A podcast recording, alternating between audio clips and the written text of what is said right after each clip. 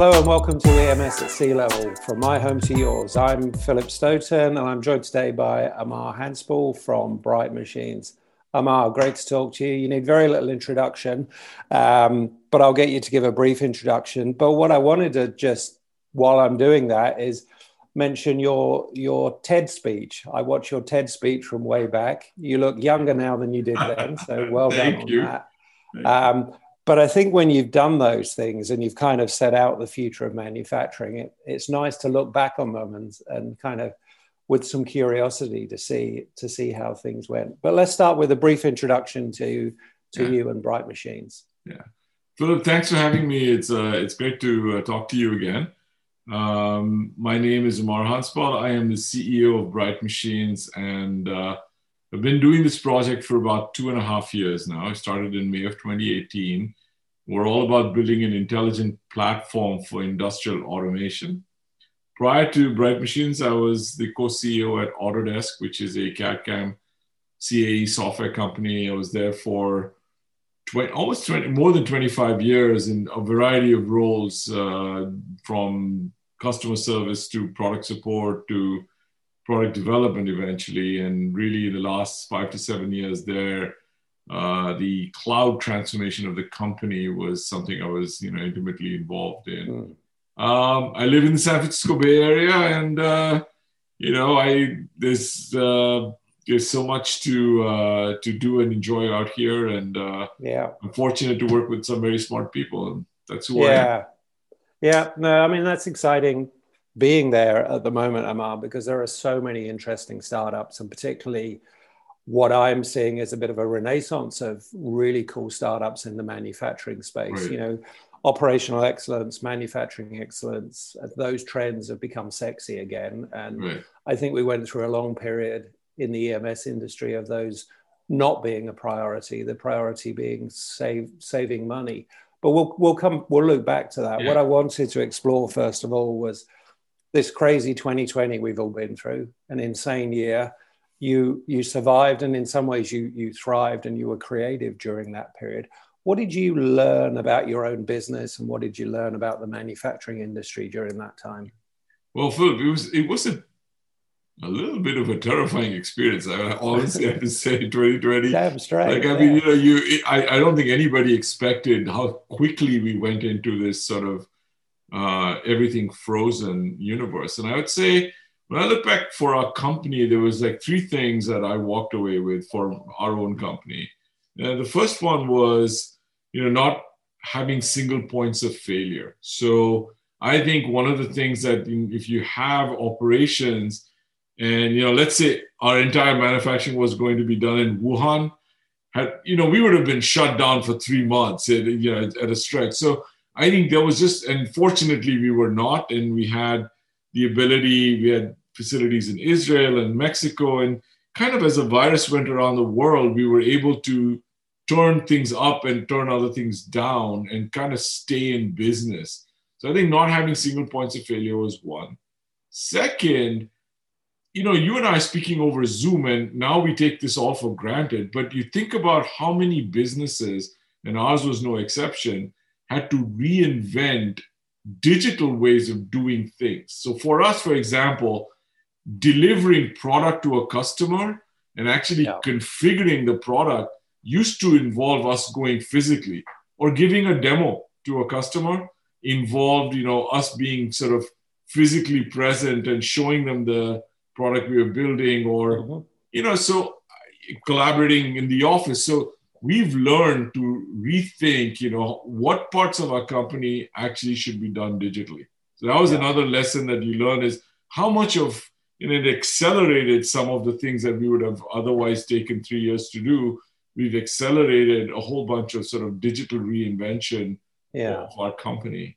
That was yeah. the second lesson we learned. And third one is, you know, cash is king. You know, yeah. you have to really be thoughtful about investments uh, don't get too far ahead and don't get too far behind in terms yeah. of you know you making the money count uh, yeah. saving money and then investing it in the right places i think yeah. those are all things that i look back at the year and and, and learn yeah um, yeah and they talk very much to resilience don't they resilience and agility and you know, cash uh, cash allows you to do that. And right. I think your second point about the digital transformation of our, our business processes to make those remote to allow that work from home is really fascinating because I think when we look at back at the seven year journey of Industry 4.0, we focused a lot on the factory floor, on connectivity, on all right. those kind of ingredient technologies. Right. But the business processes can be equally important, whether that's how you sell the product or whether it's how you manage your inventory, manage your supply chain, all those things have uh, have become equally important. And another area, as we know, is the way you market your business. You know, we will yes. have all been hanging out in um, Las Vegas last week, yes. um, partying hard at CES. We weren't able to do that. Yes. Um, so we had to catch that virtually. And I thought that was, to me, a really good test of what right. could be done with with uh, you know a, a, all digital event because if there's any event that would be a challenge to put online it was that one if there was sure. any association that had the budget to do it properly, it's the Consumer Tech Association. Yeah. And they did a great job. But everybody said, every journalist I spoke to said they still missed being there. Right. You didn't have the buzz. I don't know how you create that. Did you catch any of CES?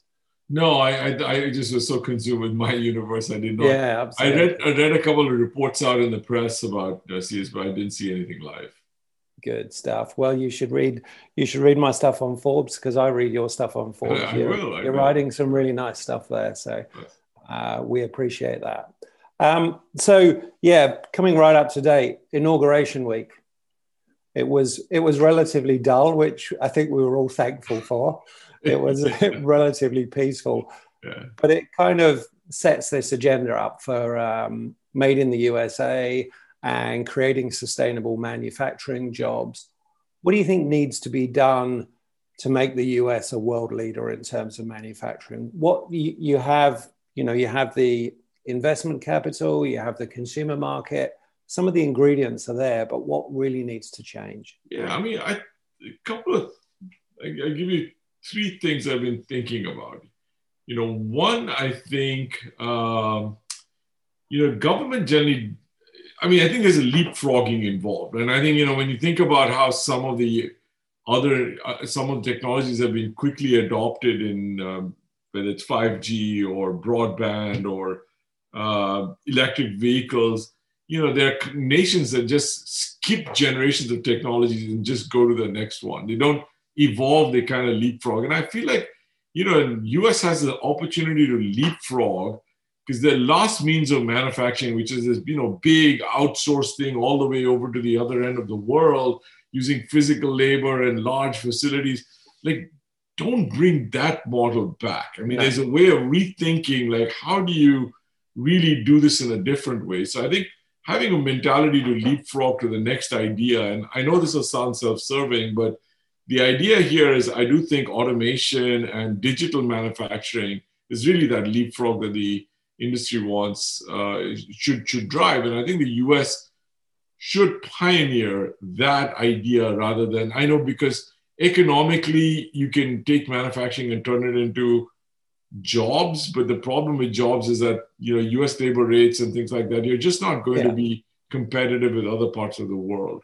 Yeah. So I think leapfrogging a way to prime that. I think the government has done this in the past where you know the space program in the 60s the infrastructure program in the 50s mm. kind of created a ecosystem you know and i think now the government has an opportunity with either broadband investment 5g broadband or with uh, what they're trying to do with the new green deal the climate uh, technology yeah. to really invest and create an ecosystem of modern manufacturing in the united states so i think there's some combination of that and the, the, the third idea uh, the thing is I do think investing in education, especially yeah. vocational education, to reskill people, because it's a very real, there's no way to modernize manufacturing without creating job displacement. So you should just be proactive about that and be a part of the solution and not yeah. part of the problem. So. Yeah, and create those create those skills and those opportunities.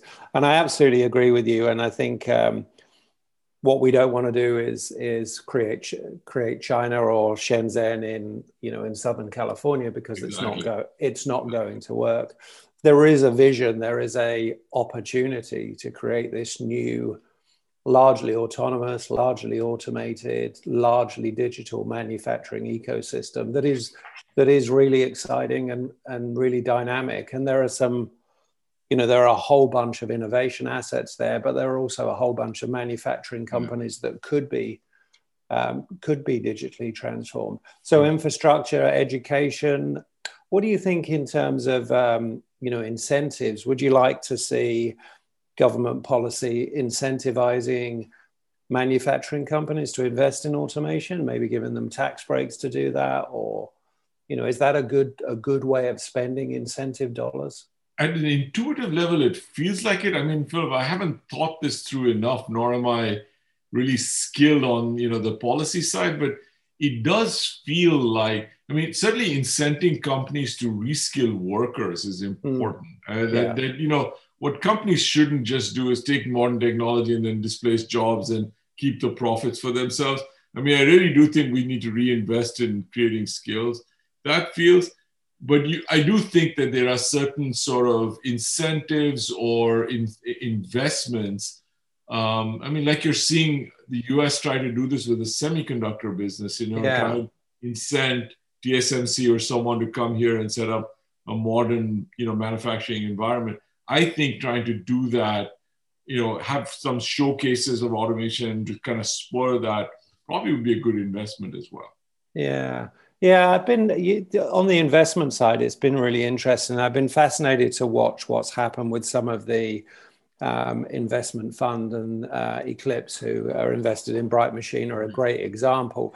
Seeing companies that really investors that really know manufacturing, um, you know, start to pick and sure. build ecosystems and pick companies that go together and you know um, WRVI and uh, 40 North are doing the same kind of thing. So there are some, some interesting examples. Do you see more and more of that? Do you see more innovation investment happening in manufacturing because of this opportunity? I, I, see investment happening in manufacturing. I see investment happening in what people call deep tech and science. I mean, mm-hmm. I do think how many more SaaS companies can people, you know, come yeah. up with? it. I mean, you know, the traditional investment model has been SaaS or security or you know data yeah.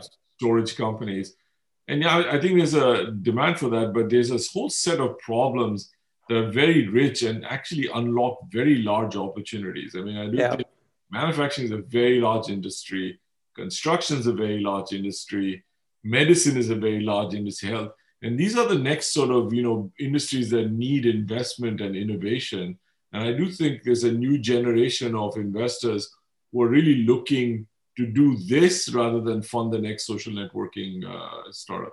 Sure. Yeah, and I think what's interesting there, Amar, is we're seeing some great exits as well as some great investments. Right. You know, even this week with Proto Labs um, acquiring 3D Hubs, but right. You know we've seen some really substantial. IPOs and um, and and um, trade deals in terms of exits that I think are really, really exciting. When we look specifically at digital transformation and manufacturing, there's there's there's a whole lot of talk and maybe not as much walk as we as we'd like to see. Have you seen some real shining examples of, of where value is delivered, where you know you can see a project to do a digitally transform a specific process and you're seeing a real ROI in terms of yeah, business I mean, business opportunity. I mean, Philip, I'd, I'd, say, look, we're in the early innings of the digital transformation. So what you see mm-hmm. right now are green shoots. I mean, you can't, you know, there isn't a company that has completely reinvented itself digitally. Like, I mean, you look at the retail space and you say, you know, Amazon is a digital first company, right? Yeah. now there are other companies that are kind of moving in that direction quite substantially. I think manufacturing is in its early stages. But What I will say is that maybe I'll give you three examples. I've seen mm-hmm. one company that, you know, I, there are multiple companies, but really invest in warehousing, right? Really do a good job of building a digitally driven warehousing system where they can you know, respond to e-commerce uh, demands in a very in a strong way. I've seen another one that I have seen that, that uses IoT technology for preventive maintenance in water systems, and you know that's an example of digital technology being applied and being able to you know improve the efficiency and uptime.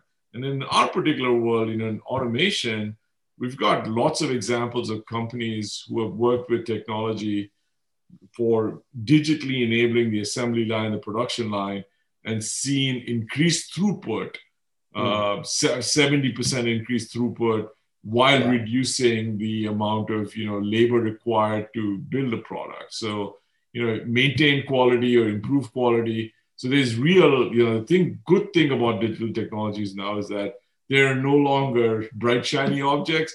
They are doing the hard work of yeah. know, every day improving productivity and quality for our customers. Yeah. Yeah, and I really like those models, Amar. I, I refer to these often uh, in stuff I've written as digital building blocks. And this idea that you can say, you know, this is a digital building block, it's going to cost you $200,000 to install, or it's going to cost you $200,000 over over a year and it's going to you know replace this it's going to improve this and it's going to you know it's going to save you maybe $400000 right. or something like that right. that I, I love the simplicity of that and i kind of um, you know look forward to a time where we're seeing lots of examples and i think there are so many foundational layers that we've already started to get into place. You know, things like CFX and right. um, different communication standards are important. The right. advances in AI is important. So right. I think we're moving in the right direction. Um, when you look at what Bright Machines have have, have got coming, uh, what's changed? What are you shaking up? What what have you got that's exciting for us in 2021? And what are your expectations and ambitions for the year? We have lots of expectations and ambitions for the year. I mean, I'd say, um, you know, we are deepening our uh, investment in software that uh, for industrial automation, right? So increasing the level of intelligence. And you, Philip, our name Bright Machines comes from the idea that we're giving eyes and brains to machines. Mm. So a lot of what we are looking forward to in 2021 is really doing some cutting edge stuff with machine learning and computer vision to re- make the whole process of going from a product development or sort of a engineered product development uh, proposal to a finished product very quick and simple. And i think you know we're trying to connect all the dots and integrate the process. So i think that's uh, from a an innovation perspective, you know, our dream is to make building of physical products as easy as it is to make digital products. Right? Today, yeah. I can write code, deploy on a server, and have somebody in Ireland using it in five minutes. And our goal is sort of to do the same thing with physical products. And I think we'll take a big step function on that in 2021. then, of course, the other thing for us that's super important, you know, in the next 12 months is to continue to work closely with some leading customers and you know show that this stuff really works yeah and we've done a lot of that in 2020 but i think we have the opportunity to go from projects to really partnerships with some customers in the year yeah. so yeah. really looking forward to that yeah and i think that that term partnership is is is really important i think one thing we learned in 2020 was that we could only get through this by collaborating and mm-hmm. we saw lots of great almost some unexpected examples of collaboration, and I was excited by those. And maybe it's allowed people to understand that we can, you know, collaborate and communicate and work well with other people in in our ecosystem, in our space, without without feeling we're we're competing with them too much. Do you feel there's a stronger sense of collaboration and and obviously to do what you want to do to have those ambitions there's a whole bunch of people you've got to collaborate with. Absolutely. I mean, you know, look, look, I think there's this interesting tension always between you take any particular activity such as manufacturing and specialization naturally occurs. You know, there are people who are good at mm-hmm. things and you end up with a specialization. But to really make it work from a if productivity, efficiency, quality perspective, you have to then connect those dots of specialization. Yeah.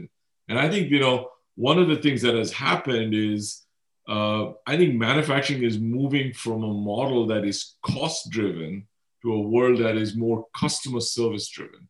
And yeah. when you are trying to be more customer service driven, then you really have to connect those dots. And I think that pressure is what is helping everybody collaborate. And certainly, I think technology has been a part of it, whether it be the internet, Zoom, you know, whatever else. And I think all of that is starting to help. And I think uh, there's a bunch of people we partner with to bring our product to market, and that's been a really good, uh, good, good feeling. Yeah, and Amar, I think that part of that trend you're talking about is what I refer to as a shift from a capacity-led uh, manufacturing ecosystem to a more demand-led manufacturing That's ecosystem.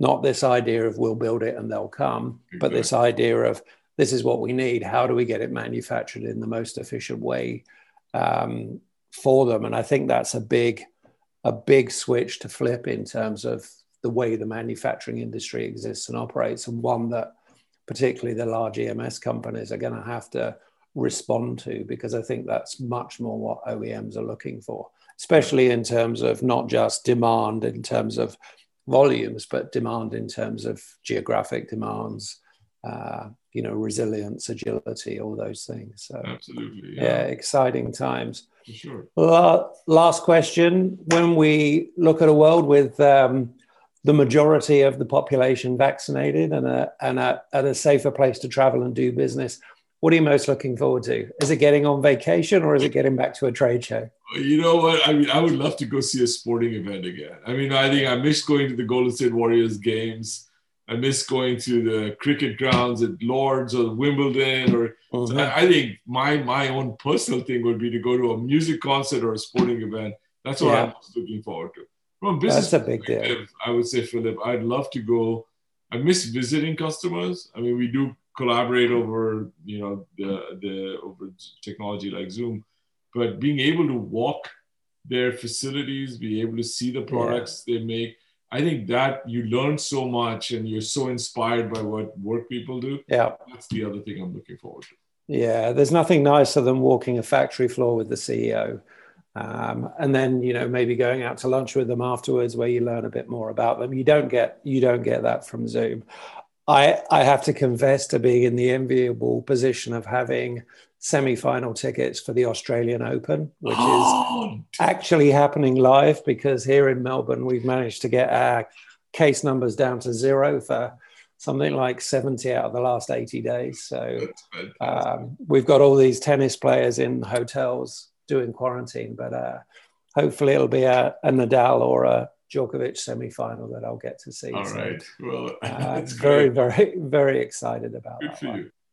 But yeah, it looks like it looks like another interesting year. You know, we're start we're starting with plenty of challenges, but let's hope um, hope that it pushes forward and it, it does. I think the idea that it is going to signal an acceleration in digital transformation is is good news for for you as a business, but I also think it's great news for the industry and it's it's great news for manufacturing in the US and various other places. So, good news. Um, looking forward to that. Amar, thanks so much for your time. Always an absolute pleasure to chat and look forward to doing so in the near future. Thank you. Thank you.